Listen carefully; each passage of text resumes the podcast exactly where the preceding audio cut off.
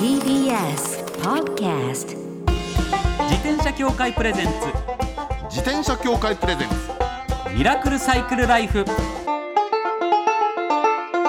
今週も始まりました。自転車協会プレゼンツ。ミラクルサイクルライフ。パーソナリティの石井正則です。北里志です。自転車って楽しいを合言葉にサイクルライフの魅力をお伝えする自転車エンターテインメント番組です、はい。なんと。なんと2013年4月に始まったこの番組はい。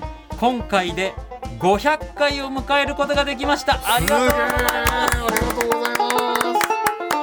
えー、500回大変なことですよ500回すごいじゃないですか。だいや素晴らしいですよ、って500回って言ったらだって週1年に54週ありますから。はい約10年もうやっちゃったっていうことですもんね。そういうことになるんですね。そうです2013年4月に始まってって。だすごい。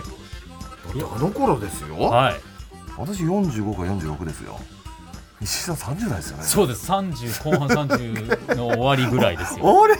10年経ちましたか。そうなんです。500回やってしまいましたか。すごいことですよ。もうこのままですからあれですよ、1000回2000回3000回3000回。5000回1万回と行きましょう。頑張っていかなきゃいけないんで皆様の応援何卒よろしくお願いいたします、はい。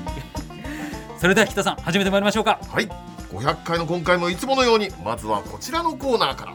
週刊自転車ニュース当番組が独断で選んだ自転車ニュース。今回はこちら。宮城県大河原町で SBAA オフロードバイクサミットを開催。おや。初心者に優しいアウトドアの自転車祭り。はい。でこれね、えー、と先週ですよね。あの別会場のとこでやられたののニュースをご紹介させていただいたんですけど、番長安田さんが出るやつね。そうです、はいはい。宮城県大河原町でも行われたということで、うん。今月8日に開催され大変盛り上がったということで、どんな風な盛り上がりだったのか、うん。この方に直接リモートでお話をお聞きします。この方。はい。宮城県大河原町の蔡清町長です。よろしくお願いいたします。よろしくお願いします。はい。はじめまして。どうもはじめまして。えー小河原町長の蔡清でございます。どうぞよろしくお願いいたします。よろしくおわざわざありがとうございます。ねよろしくお願いします。町長自ら、はい自ら。お話ししていただけるということで、なんか東北地区では初開催だったということなんですけどもいかがでしたか？はい。えー各自転車メーカー様の、出展による最新モデルの試乗があったり、えーまたあープロライダーによるライディングスクールや団長安田さんを交えてのトークショーがあって、うん。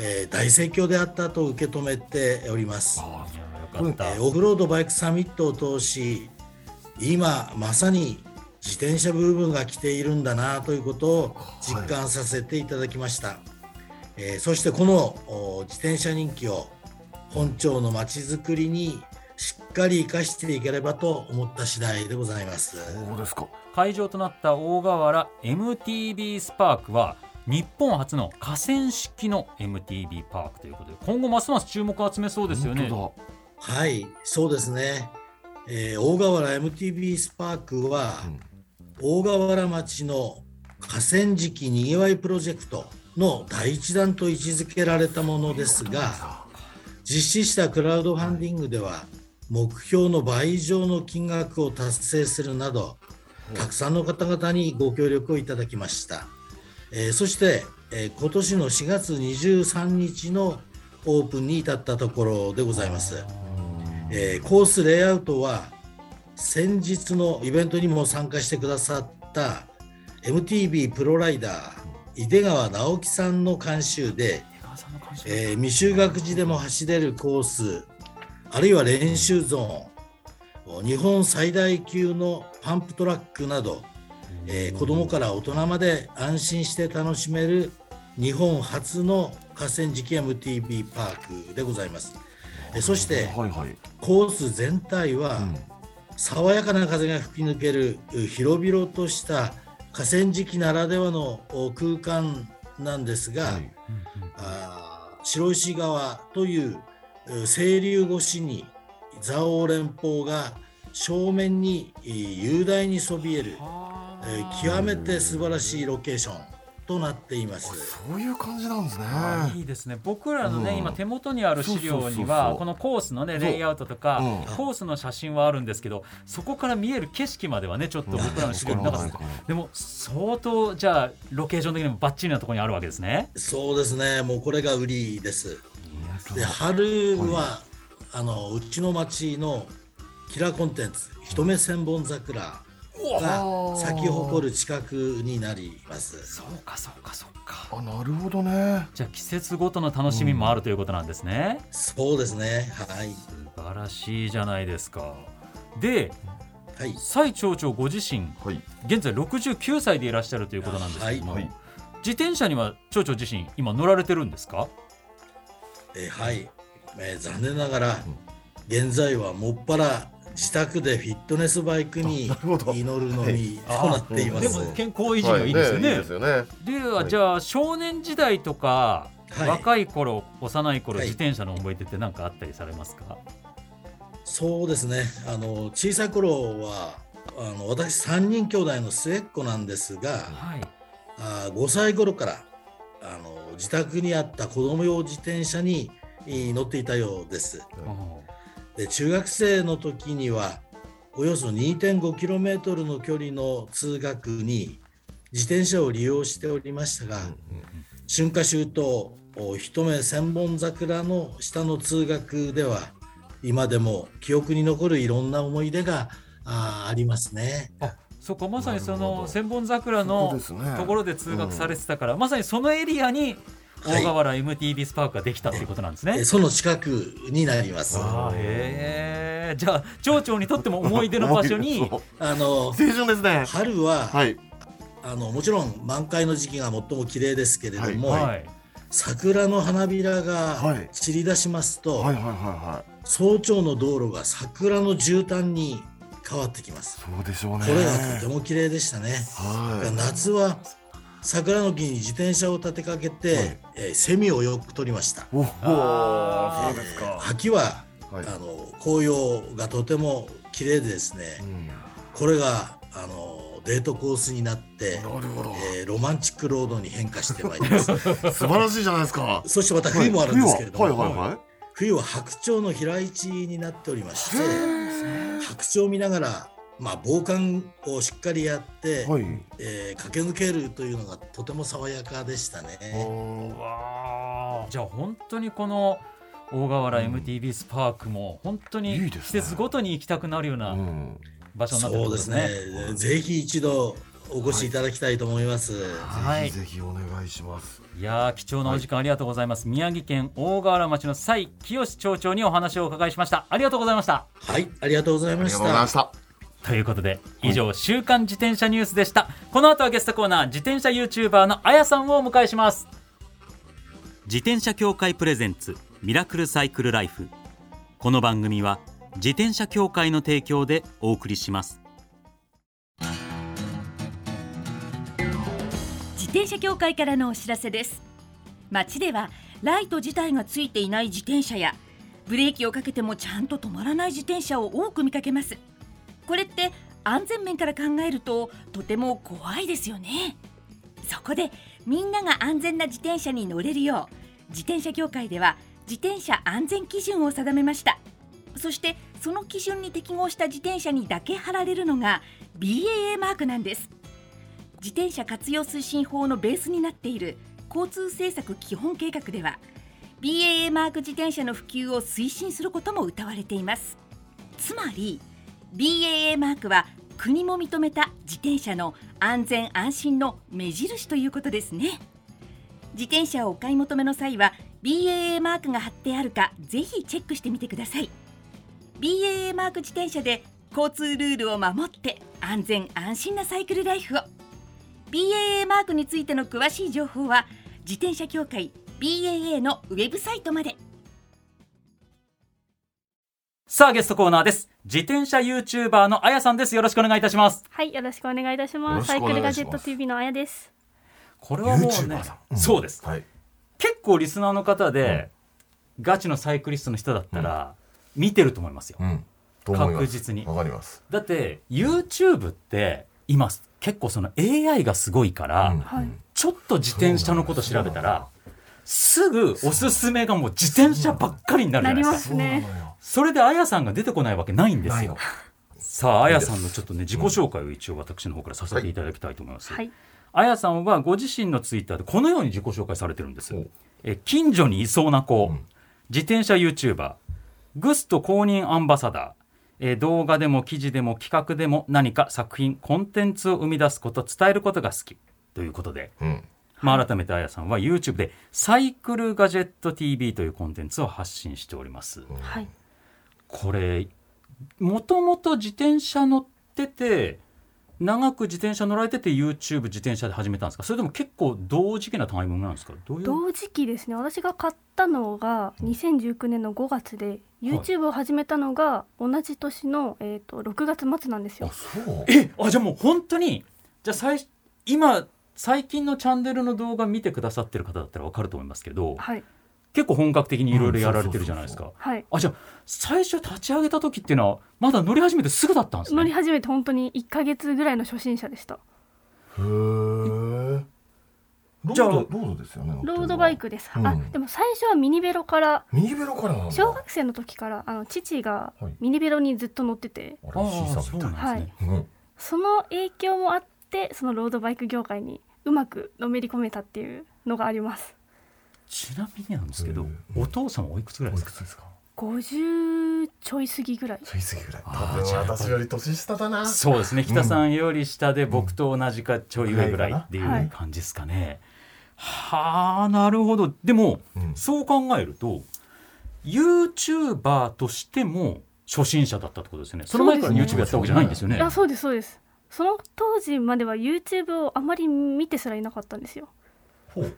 じゃあそれななんでやろうと思ったんですか、あの知り合いのカーチューバーさん車の YouTuber さんがちょうど YouTube をやりたてでであのもともとあのサイクルガジェット TV の前にサイクルガジェットっていうブログを父が運営してるんですよ。あの自転車のブログを。そうなんだ。そこかはいなんだ、123年ぐらい運営してるのかな結構長くやってるんですけど、はい。その YouTube 版を作ったらどうかっていうのをそのカーチューバーさんに勧めていただいて、うん。でゲーム感覚でノリで始めたっていう感じです。もう本当にあなんか新しいゲームあれあのゲーム面白いよって言われたからそのゲームやってみようかぐらいの。はい本当にそのぐらいのノリです。ええうんでも僕もそうやって始まるんだな。うん。YouTube やってるんですけど、はいはいはい。でまあタレントさんとかの YouTube って大体スタッフさん入れてってパターン多いですけど、僕は本当に僕も趣味でなんとなく始めたから、の撮影から何から運営から編集から全部自分でやってるから分かるんですけどはい。超大変じゃないですか。結構そうですね。大変ですね。一応今大学生なのでう、ん。いい感じにあのうまくあ時間を使えてるっていう感じではあります、あーでも相当な更新頻度ですよね。週2ですね。これはねすごいうん。やってる方の分かりますけど、うん。あのボリュームの YouTube の動画を週に出すってうん。相当大変なんですよ。すごくわかりますよ。まあ、引田さんはね、番組制作をされてるから、テレビだからねビ番組そうですよね。制作のプロデューサーさんですから。うん編。集はね例えばテレビで言うと業界で言うと1分編集するのに1時間かかるわけですよ。あ私も同じぐらいです。うん、い。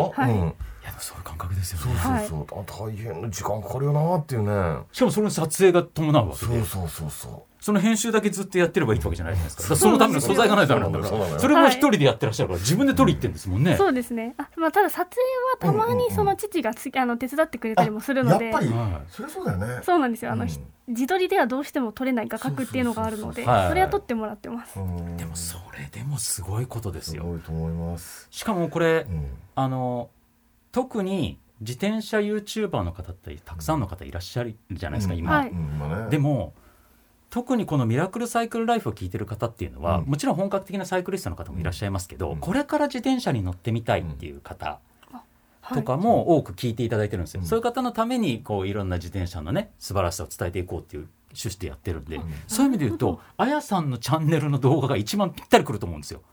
あそうかもね。結構ね皆さんね本格的なロード乗りの方の、うん。うん。チャンネルとかうん。だと、多分いきなり見たら多分これから買いたいと思うんですよついていけないっていううん。部分とかあると思うんですよ。でもあやさんのは本当にミニベロからうんそうですロねードバイクから結構僕あれがすごい面白かったんですけどずっとローラー乗っかってはい。お父さんにいろんなお菓子を食べさせられるってどうなんです？か何それ。ありましたありました、うんあのー補給食？補給食はどれがいいのかっていう。食べてみてこれは嫌だとか、これはありだとか、ほとんど駄菓子なんですけど、はそうそうなんですよ。もう父の趣味の駄菓子をずっと食べ続けさせられるいっていう。ずっとローラー回したまま お菓子を手渡され見ながら食べるお父さんと仲いいのね。あ仲いいですね。もうすごく羨ましい。すごい仲いいですね。あそう。そうか引田さんそうは娘がいるからねっていうええね小学3年生の娘がいて。自転車をやられてるんです、うんまだ全然。そうなんですね、でやらせるつもりっていうのがねちっちゃいロードバイクも買ったのよみたいな感じなんだけど。そうなんですね。そうなんだけど今はね今まだ仲いいの、はい。でこれから先どうなるのかなと思いながらね多分ちょっと。思春期がそうそうそうそうそう。ありますよね。いやでもそういった中そうやってやって YouTube やられてて、これから自分で YouTube やってみたいって人もいると思うんですけどリスナーの方の中で、はい。なんかアドバイスありますか？ありますか？なんかどういうご苦労があるとか、うん。どういう楽しさがあるとか。あー一番大事なのは多分継続できるかどうかっていうところなんですよ、ねいやそうですよね。一番最初ってやっぱりどうしても見られないので数十回再生とかでも諦めずに上げ続けられるメンタルがあるかどうかっていうのは大事です。そこどどう乗り越えたんですか？え私の場合多分自転車業界男性社会じゃないですか。あそうそうそうそうすごくそうよ。9対1ぐらいで男性なのででその時うのん。女性いいなかったんですよ当時は、うん。なので最初からちょっと見られたっていうのはモチベ維持につながりまそうだしたねねそうかもね。喜んでもらえてるなって感覚あったんですかやっぱり？ああでもなんかその時のその20代女子っていうのが私だけだったので、うん。なんかめはあ。物珍しい感覚で見てくれてるっていうのはコメント欄からすごい伝わってきました。コメント欄がありますからねリアクションはっきりしてるから、そうわかるからね。はい。それを続けることがねやっぱりハードルなんだろうと思うのよ。最初なんかほらちやほやされて、うんでまあこれでいいやと思っちゃったらそこで終わりじゃない？そうなんですそうじゃなかったっていうのが偉いんだよねおそらく、はい。だと思うんだ。ちなみにこれからじゃあこの放送を聞いて見てみたいと思っていらっしゃるお客さんとかリスナーの方もいると思うんですけど、はい。なんかおすすめこここれ見てほしいっていうここから入ってもらえたらチャンネル見てもらえそうだから。自分の好きなやつでもいいし反響の大きかったやつでもいいし一番おすすめなのは、自転車に興味ない方だったらあのコント動画っていうのを上げてるんですよ。あのコンポーネントシマノとかスラムカンパってあるじゃないですか、うんうんはい。あれを擬人化したコント動画を作っているので多分自転車に興味ない方でも多分入りやすく見てもらえるかなとは思ってます。本当？あそうです。あのなので。なんかそうなんですよ。入りにくいんじゃないかえって。そんないかな？そうなんですかね。いやいやだってコンポっておお一人でうん二役とか演じうて、んうん。こんだからね自転車買い始めたばっかりの人だったら、コント動画で言うと、うん。あのホイールをこっそり買い替えた旦那と奥様自転車に詳しくない奥様の会話のやり取りをコントでやってらっしゃるんですよ一人で。あそうなんですよ。かぶって。なるほど、はい。ああいうのと撮影も撮るのも大変ですよね。そうですね。何回も噛みまくって何回も撮り直してっていうのでで何二重二役でカット割りやって、はい。でそれで編集して。そうです。すごいね。それだったら多分自転車興味ない方でも多分あのとっつきやすい動画なのかなと思います、はい、いやちょっとね、ついついいろいろ YouTube の話盛り上がっちゃうんですけど、うん。そもそも乗ってる自転車をちょっとあそうだそうだ。ね、せっかく教えていただきたいんですけど、はい、うん。乗ってるのがロードバイクとミニベロがあって、はいえー、とロードバイクが台湾のメーカーのグストっていううん。そしてミニベロも持ってらっしゃるんですよね？ミニベロはそうです、うん。ダホンと、うん。ダホンの EGT3 っていう、うん今もう販売停止されてるミニベロなんですけど、はい。それと、あとキャリーミーっていうキャリーちっちゃいねタイヤのホイールのバイクです。まあ、そういうのもお持ちになられていてと。で結構積極的にねうん。いろんなとこ行ってあの自分ご自身の持ってるのだけじゃなくて、うん。いろんな場所の紹介だったりおじさんたちが持ってる自転車の紹介してくださってたりだとか、ほ結構多岐にわたってるんでぜひともご覧いただければと思いますけれども。でなんとはい実はですね、もう間もなく発売になります。自転車日和の最新号雑誌自転車日和ありますよね、うよあるん。よく石段書いてるはいとこですよね、僕連載持たせてもらってまして、えースローなミニにしてくれてはいはいはいそうだったやらせてもらってるんですけど、今回あやさんに実はご登場いただいてるんですなるほど、はい。そうですか。でもねその登場の仕方があまりに独特で、うんなんだろう雑そうです誌なのにね。はい。え？ちょうど最近記事が上がってきてこの収録のちょっと直前ぐらいに僕は記事、うん。僕の手元に届いて、はい。あのゲラを見たんですけど、うんうん。すごいことになってます。何へんてこなコーナーになっております。最初あやさんだってわからないです。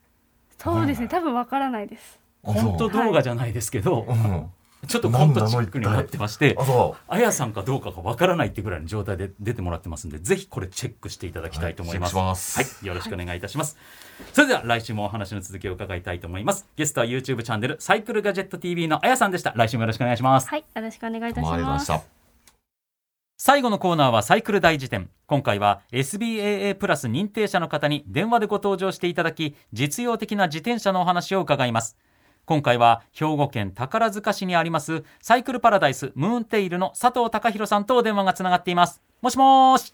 よろしくお願いします。どうもどうもよろしくお願いしはい。ます、よろしくお願いいたします、早速、はい。リスナーの方からの疑問にお答えいただきます、え大阪府の宮子さん。30代の女性の方です。はい4月から子供の送り迎えで自転車に乗り始めて半年。ブレーキをかけるのにレバーを以前よりも大きく握らなければならなくなり効きがだいぶ甘くなったように感じます、ありますね。はい、はい、自分でできるメンテ法ってありますか？安全に関わることだから自転車屋さんに持って行った方がいいですか？というご質問なんです、うんこれだからいい質問ですね。皆さん感じる経験だと思うんですけども、まずこれ自分でできるブレーキの確認法とか調整法っていうのはあるんですかね？はい、そうですね。うん。あのブレーキレバーの適性なんですが、はい。レバーを握り込んだ状態で、うん。レバーとグリップの隙間が20ミリから30ミリ程度必要ですね。おうーん、つまりギュッと握った時に。握った時に。そうですね。ね。ブレーキの効き始めぐらいのところで、やっぱり隙間が20ミリ、最低でも20ミリ必要です。つまりこのレバーとグリップがガチッとなっちゃったりすするようじゃもうダメっていうことですよね。そういうことですねベタ付きになってるのが一番危険ですね。はいはいはあーこれそのレバーが甘くなったなってこれ全部ガチャってくっついちゃうぞってぐらいになって感じた時に自分でできる調整法っていうのはあるんですか？そうですね。最初は、まあ、電動アシストとか、シティ車ならば、ブレーキ本体のワイヤーの受け口、あと、クロスバイクなどであれば、レバーの根元のワイヤーの受け口にあるアジャストボルトっていうのがあるんですよい。ね。これを半時計回り、うん要するにネジを緩める方向に回してもらうとうん、ブレーキが締まります。うんほうなるほなんどかね黒い三角形みたいな感じのネジですよね。そうですねなん。ていうのかな昔のね、えーロケットチョコレートってあーロケット。アポロチョコレート。みたいな。アポロチョコとかありますね。そうあれみたいな形なのね。それをそれで半時計回りにと。はい。その調整にですね、限界が来たならば、今度はブレーキシューのチェックが必要となるんですね。そうか。ブレーキシューってのはそれまあブレーキこうかゴム挟ん挟んでるゴムの部分ですね。タイヤをギュッと挟む。はい。で、このブレーキシューなんですけれども、溝があるんですよね。はいはいはい。はいみブレーキシューに溝が掘ってあります。うんこの溝がね、なくなる前に交換するっていうのがポイントですねあ。あはいははあえー結局、面がツルツルになってしまうと、うんこれ、制動力が落ちますんで。い。そうですはいそうですよねでもそういったところまで行った場合はもうお店に持ってった方がいいってことですよねそうですね。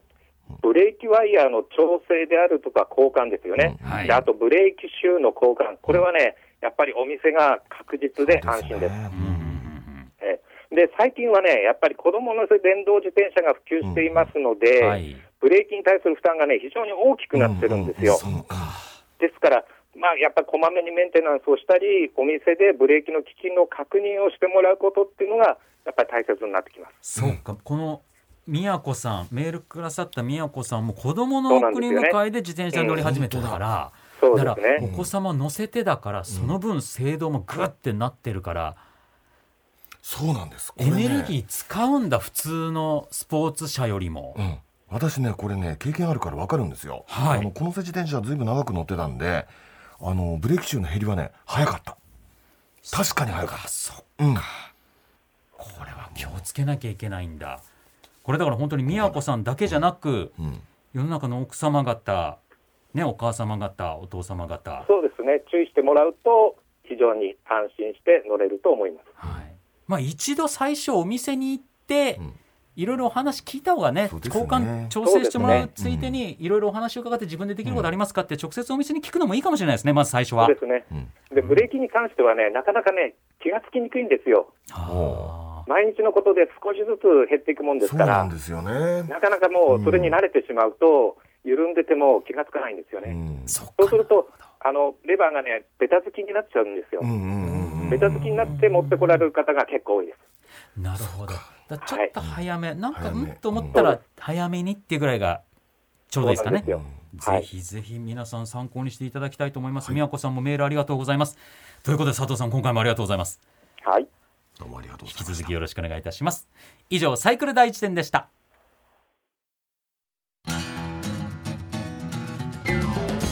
転車協会からのお知らせです。スポーツ用自転車の場合きめ細かいメンテナンスも必要ですね。だからしっかりとした技量や知識を持ったスタッフのいるお店でお買い求めいただくことがとても大切なんです。そこで誕生したのが SBAA プラスです。この SBAA プラスとは一定の実務経験と十分な技量を持ち自転車協会主催の試験に合格した販売者の方にだけ認定されます。今回制度が一部改正になり認定者にスポーツ用自転車安全整備基準に基づいた整備を受けてもらうと SBAA プラスマークを貼ってもらうことができます。だから SBAA プラスマークはしっかりとしたメンテナンスを行った安全安心の証と言えます。SBAA プラス認定者のいるお店でメンテナンスを受けて快適なサイクルライフをお楽しみください SBAA プラスについての詳しい情報は自転車協会 SBAA ホームページ SBAA-bicycle.com まで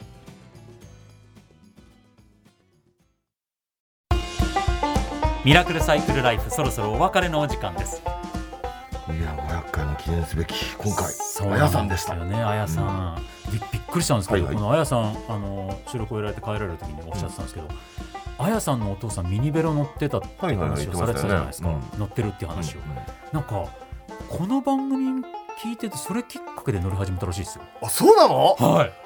そりゃ嬉しいですねやっぱ500回やってるとこういうことがあるわけですいろよ。んなことがありますいやもうそりゃそうですよ。確かにねでもね500回やってるといろんなことあって、はい。あのあれですよあの週末の自転車イベントとか出るじゃないですか、ええでそうするともうなんかね知らない人から「あラジオの声と同じだ」とか言われるのああそっか。そうかと思ってねありがとうございます。みいたいなありがたいですよ。そうそうそうこの番組きっかけで乗り始めた方の娘さんが自転車 YouTuber として有名になってるものすごい時間軸ですよね。時間軸ですね。すごいことそうですかになってきます。いろんなことこれから10年やってると。あると思いますんで、はいそんな話もねしていけるようにこれからも頑張っていきますんで、応援何卒よろしくお願い申し上げます番組ではマイ自転車ニュースサイクリストあるある自転車脳内 BGM 募集中です。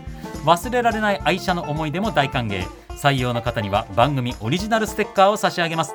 メールアドレスはすべて小文字でサイクル -r アットマーク tbs.co.jp cycle -r アットマーク tbs.co.jp までお待ちしております。お待ちしてます。それではまた来週お会いしましょう。お相手は石井正則と。北里志でした。自転車協会プレゼンツミラクルサイクルライフ。この番組は自転車協会の提供でお送りしました。